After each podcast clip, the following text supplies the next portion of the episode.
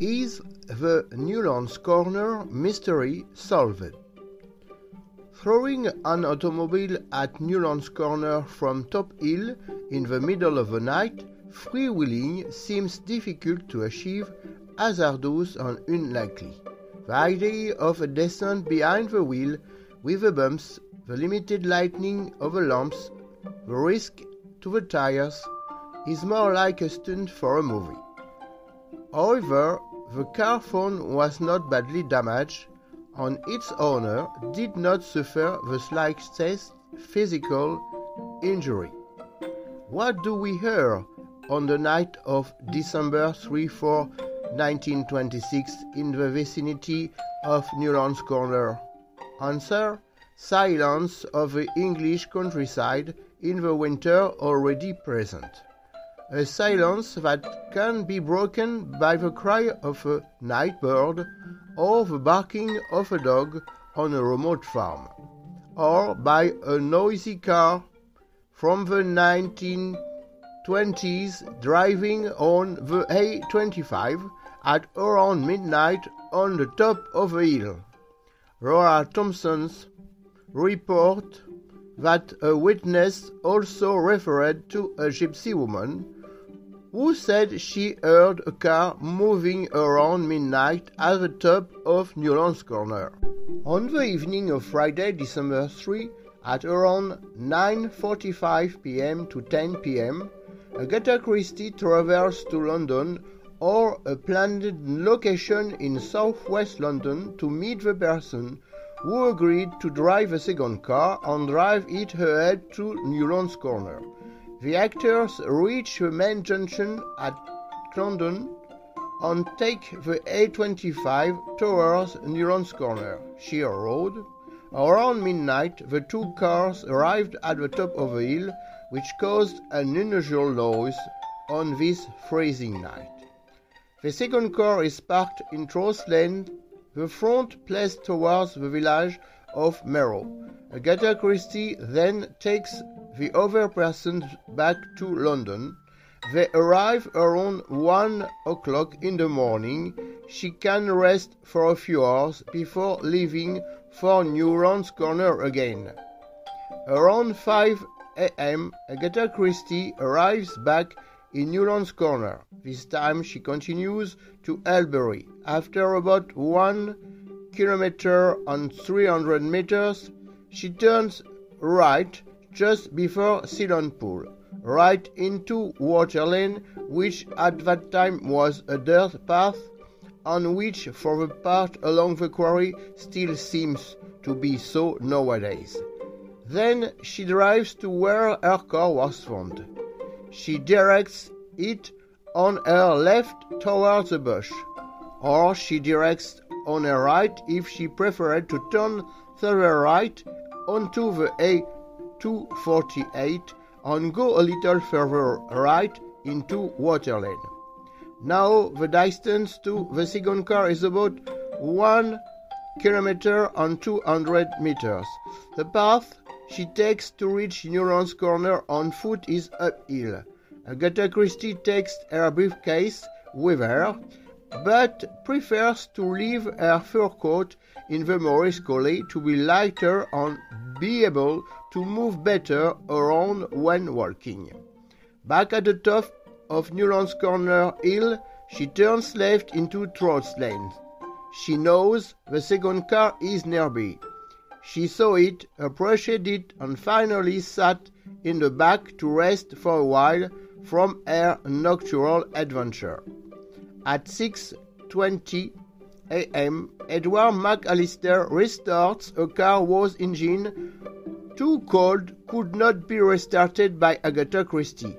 The novelist then moved away to London and then to London to return the car to its owner. With this theory, the answer to the question what would Agatha Christie have become if McAllister hadn't stopped by at that time on her bike? Is obviously that she would have stayed in Lane waiting for another person to pass by. The time of his departure to London becomes relatively less important. Who could, on this side of the hill, establish a link between this woman, whose car broke down towards Merrow, and an abandoned Morris Cowley near Albury, whose existence he is unaware of? The opposite is even more unlikely.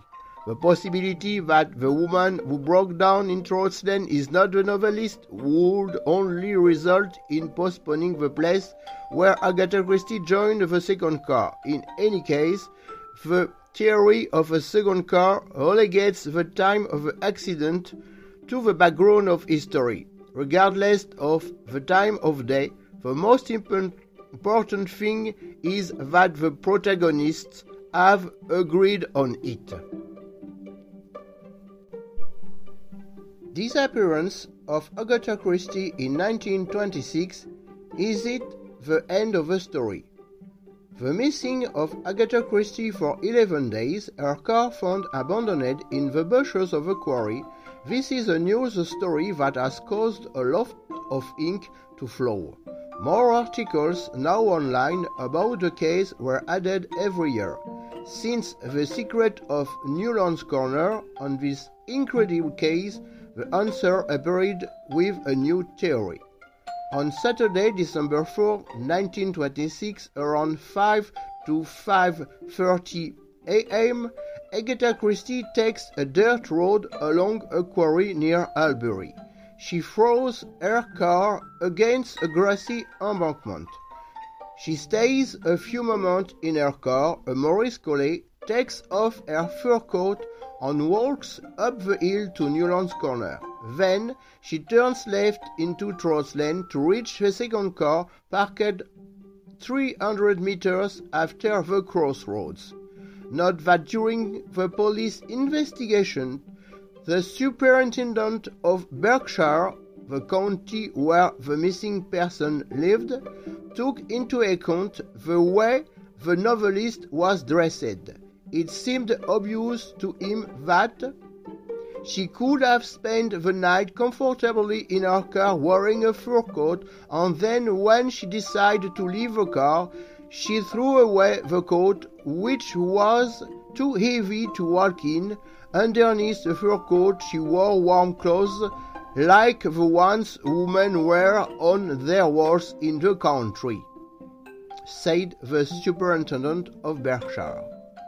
Later, Hans cyclist Edward McAllister, after several tries, started the second car that had been parked for long hours on the side in Trodds Lane. Agatha Christie set off gently at about 7 a.m. towards the northeast of Guildford, then in the direction of Leatherhead and southwest London. In 2000, The Guardian published an interview with Nan Watt's daughter, a close friend and in-laws relatives to Christie's. In this interview, Nan's daughter suggests that Agatha was helped in her disappearance by her mother. According to Nan's daughter, it was agreed that the novelist could spend the night of Friday 3 to Saturday 4 December with Nan, who had moved to London at Chelsea Parks Gardens. On that night, her second husband George Kon was absent precisely. This suggestion is made in connection with the idea that the novelist spent the night in Chelsea after returning from Newlands Corner by train. Back in London, with the theory of a second car, Agatha Christie arrives in London around 9 a.m., parks the borrowed car, and posts the letter for her brother-in-law Campbell Christie. On Tuesday, December 7, the novelist's brother-in-law received a letter from Agatha, and according to the postmark, the letter was postmarked December 4 at 9.45 a.m. in the London SW1 postal district. This is therefore an area through which Agatha would have passed before the postmark was postmarked. Unless someone else mailed the letter, there is little doubt about this. Nan Kon's residence is located in a postal zone immediately adjacent to SW1, London SW3. Once in London, Agatha Christie went to buy clothes, including a new coat. Everyone agrees that she then took the train. She took a train at King's Cross Station to go precisely to the area where a few days earlier she had decided to spend the weekend, Beverley in East Yorkshire.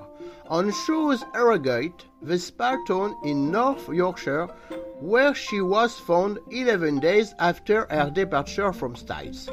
At the Swan Hydropathic Hotel, she is welcomed on her appearance on her statement that her name is Teresa Neele and that she comes from Cape Town, South Africa. At Harrogate, Agatha Christie borrowed Neele's names from her husband's golf partner Nancy Neele, which whom Archibald Christie had fallen in love some time before. Her husband wanted to divorce her and live with his mistress, so the couple quarreled on the morning of Friday the 3rd. On December 14, 1926, 11 days after she left Styles, a banjo player at the Harrogate Hotel, Bob Tappin, recognized the novelist and alerted the police. Colonel Christie then came to pick up his wife at the hotel. End of the story. Matching elements and clues. Surprisingly, the novelist had placed a curious classified ad in the Times asking friends and relatives to contact this Teresa Neele. On the other side of the Atlantic and further on in the world, in some newspapers of mid-December 1926, the name Teresa Neele, certainly through a transcription error, will become Mrs. Trusnell. Various elements are scarred in Agatha Christie's life, such as the presence at her side of her secretary and confidant Charlotte Fisher, known as Carlo, to whom she will dedicate The Mystery of the Blue Train, a novel she was working on with difficulty at the time of her adventure. Then in her books was cited The Case of Missing Lady, a short story published in October 1924, in which there are two villages of the same name, and then The Manhood of Edward Robinson, another short story published by Agatha Christie two years earlier in December, in which it is about two identical cars. We add The Hollow, a novel in which an artist sculpting on modeling clay, Henrietta Savernake, has both driving qualities and enthusiasm for road shortcuts. On the other hand, the help provided by her lifelong friend Nan seems undeniable. The discovery of a play, The created by Agatha Christie, apparently written in the mid 1920s and never performed, showed Nan as the first name of the main character. The play, which historically precede the novelist's famous stage thrillers remained in the author's archives for several decades until it was finally found. The theme is that of a woman trapped in an unhappy marriage caused by her husband's obsession for her younger sister. The wife, Nan Gregg, disappears for one night from the family home with devastating consequences. The play unfolds on a series of dramatic revelations that will lead to either divorce or reconciliation, but the outcome will depend on Nan's sister's willingness to Lee to protect her. No reconciliation was possible between Agatha and Archibald Christie in the months following his disappearance, and they finally divorced.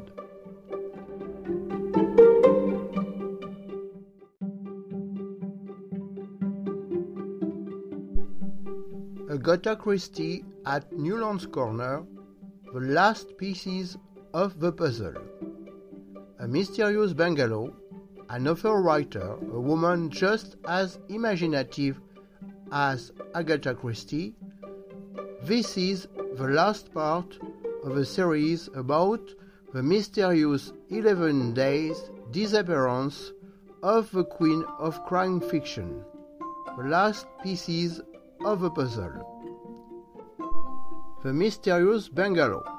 According to Laura Thompson and Tina Jordan, on December 14, 1926, the New York Times reported that police found important clues in a bungalow near Newlands Corner. The items found there include a bottle labeled poisoned lead on opium, fragments of a torn postcard, a woman's fur coat, a box of face powder, a loaf of bread, a box of cards, and two children's books.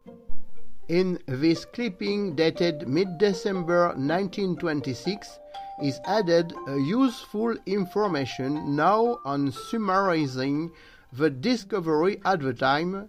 The house is used in summer for writing novels by St. Lo Strachey's daughter. The name given is that of John St. Lo Strachey, a British journalist and newspaper owner who worked for the Spectator magazine, whose daughter Amabel Williams Ellis, a prolific author, especially of children's books, was born in Newlands Corner on May 10, 1894. Amabel Williams Ellis, who is four years younger than Agatha Christie, was 32 and a half years old at that time. She has been married since 1915 to Clark Williams Ellis, an architect known worldwide as the creator of Portmeirion, a hotel in North Wales immortalized in the TV series with Patrick McGoohan, the prisoner. About the bungalow, Laura Thompson said that the police had strewn powder on the floor to see if anyone had entered, that a footprint had been found, but that it was the work of a rogue reporter with the help of a waitress at the hotel bar, and that the opium was in fact a medical treatment. For Laura Thompson, the few belongings that had been left in the isolated house were the possessions of its owner. John St. Lo Strachey built a property in 1892 at Newlands Corner, a Victorian country house. His last child was born there in 1901. In this house had become the Newlands Corner Hotel in 1926, now called the Manor House Hotel, it is possible that the family may have kept an outbuilding or, more likely, that this bungalow at Newlands Corner had been abandoned for some time. If the pseudo crime scene has been polluted, it is still possible to question, and without prejudging whether or not Agatha Christie could have taken shelter there during the night of December 3 to 4, one can consider this alternative to staying in the second car. Wouldn't there be some magic effect in this place? The Surrey News site tells us that, according to Derek Nightingale, the author of Newlands Corner and its environs, all of Merrow Downs, the common land that connects the open space from Pewley Down to Newlands Corner, used to be called Fairyland, a name that has since been forgotten by most. The place is located a little further on the southwestern slope of the famous hill area, Fairyland.